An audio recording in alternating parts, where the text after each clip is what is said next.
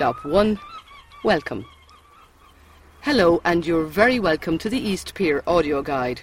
I'm Aileen O'Mara, a producer with Twin Track Media, a local resident, and a big fan of the East Pier.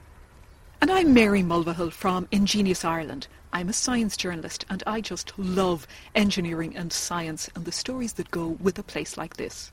Mary and I are going to bring you on a heritage tour of the East Pier.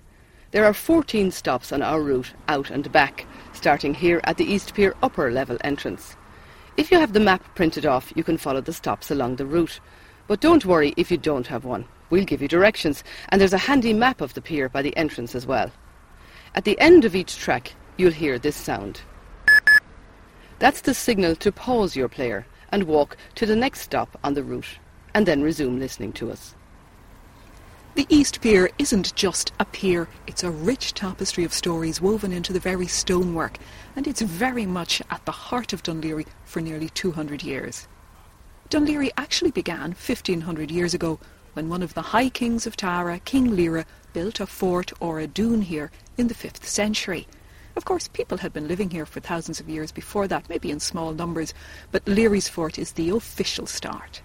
His fort is gone now, said to have been flattened during the Napoleonic Wars to make way for a Martello Tower. But look at Laoghaire now, 200 years later. It's gone from an insignificant fishing village to a major maritime centre. And the harbour is one of the largest in the world. There's over 100 hectares between the two arms of the east and west piers, and it's still developing and evolving. So come on our two mile stroll out to the battery and back to hear the East Pier story.